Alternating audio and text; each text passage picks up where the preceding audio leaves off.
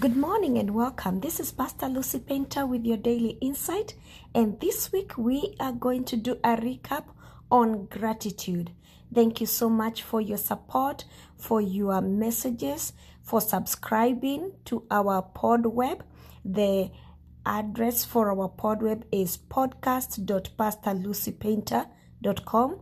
Again, podcast.pastorlucypainter.com. Remember, you can leave a voice message, you can leave a question, a suggestion, a comment, a like, and God will bless you. Here is a recap of gratitude series. Blessings.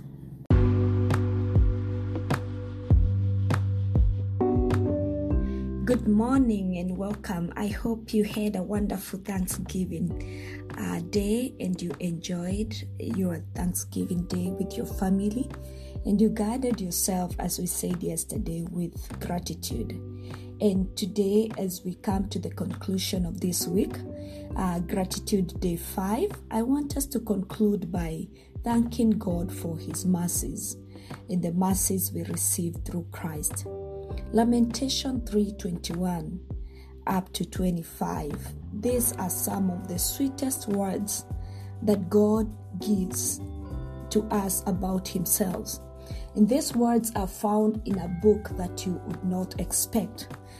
This is a book that some of us may not even know about it, because it's a book that talks about, as it is titled, it's Lamentation. It is a book of mourning. It is a book of pain, written by Jeremiah. But in the midst of lamentation, those verses right there, he pauses a moment and he says this, and I'm going to read this so that today we can just give God thanks for his mercies. He says, "This I recall to my mind, therefore I have hope." Remember, he is lamenting. He is in pain. He is talking of what has happened and what will happen to his people. But he has one thing that he is remembering. And he says, "This I recall, and therefore I have hope. The Lord's loving kindness indeed never ceases." So this is what gives Jeremiah hope. And I believe this is something that in our days today, it's going to give us hope. I was thinking yesterday as we were trying to see and celebrate Thanksgiving, a few traditions in our family had to be altered. In as much as we want to keep up the tradition, there's some things we do over Thanksgiving that we couldn't do because of the restriction. And I'm sure that this is so to many other families. And I know during this COVID that life has become so hard, but in as much as life is hard, God is still good. And so we can pause like Jeremiah and say, "This I recall, and therefore I have hope. The Lord's loving kindness indeed never ceases. For his compassions, for his mercies never fails. They are new every morning. Great is your faithfulness. The Lord is my portion, says my soul. Therefore I have hope in him. The Lord is good to those who wait on for him, to the person who seeks him." So these sweet, sweet words that expresses how God is gives hope to Jeremiah, makes him pause in the midst of his lamentation. He remembers those words. He remembers the characters about God, and he has hope. And then in a partial explanation of how this can be in the midst of great suffering, Jeremiah says in verse 32 and verse 33, he says, "For he," this means God, "causes grief, then he will have compassion according to his abundant loving kindness. For he does not afflict willingly or grieve the sons of men." This means that the mercies of God are often hidden and hard to recognize when they are happening. So he does not cause grief. He does not afflict. That is what he tries to explain. He's trying to uncover, and this is one of the questions that hinder many people from being grateful, from giving thanks. The question of why is this happening? And I know this week we've been talking about gratitude. And I'm sure there is somebody out there who is saying, oh, Pastor Lucy, keep talking about gratitude. I don't see a reason unto why I should thank God. After all these bad things have been happening to me. So Jeremiah, in the midst of all this, he's trying to uncover. And I have heard this question many times. In the midst of, I do grief counseling. I run support groups for people who are going through grief. And this is a question I hear all the time. Why? Why do bad things happen to good people? Why did it have to be me? And so in the midst of all this, Jeremiah is trying to uncover it. And he's saying that God does not afflict willingly or grieve the sons of men, and his mercies are hidden and hard to recognize, but all this serves another purpose, and this purpose is a merciful purpose if we trust him. So the mercies of God in our lives are many, even in the hardest experience, even in the tough times. We can thank God for his mercies, even if we can't feel it. Is it morning yet where you are? Can you see the sunshine? The mercies of the Lord are new this morning.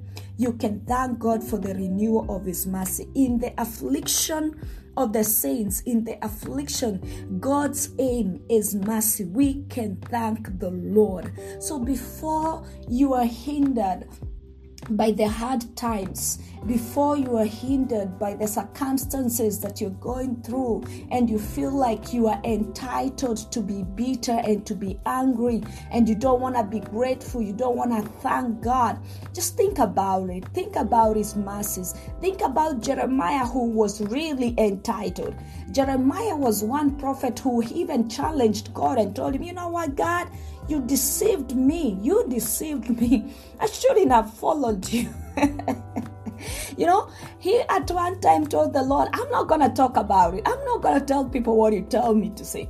And he decides to keep quiet. And then after a while, he tells the Lord, if I say I'm not going to say it, your words are like fire. They keep burning me. So I have no option but to say. So he is somebody who has this struggle. He's like telling, he's speaking his mind. He's telling God, you know what, I'm not saying anything. You know, he was called when he was a youth. So he is challenging God, but yet in the midst of it all, he gives us these truths in Lamentation 3:21-25, that the mercies of the Lord are new every morning, and they never fail.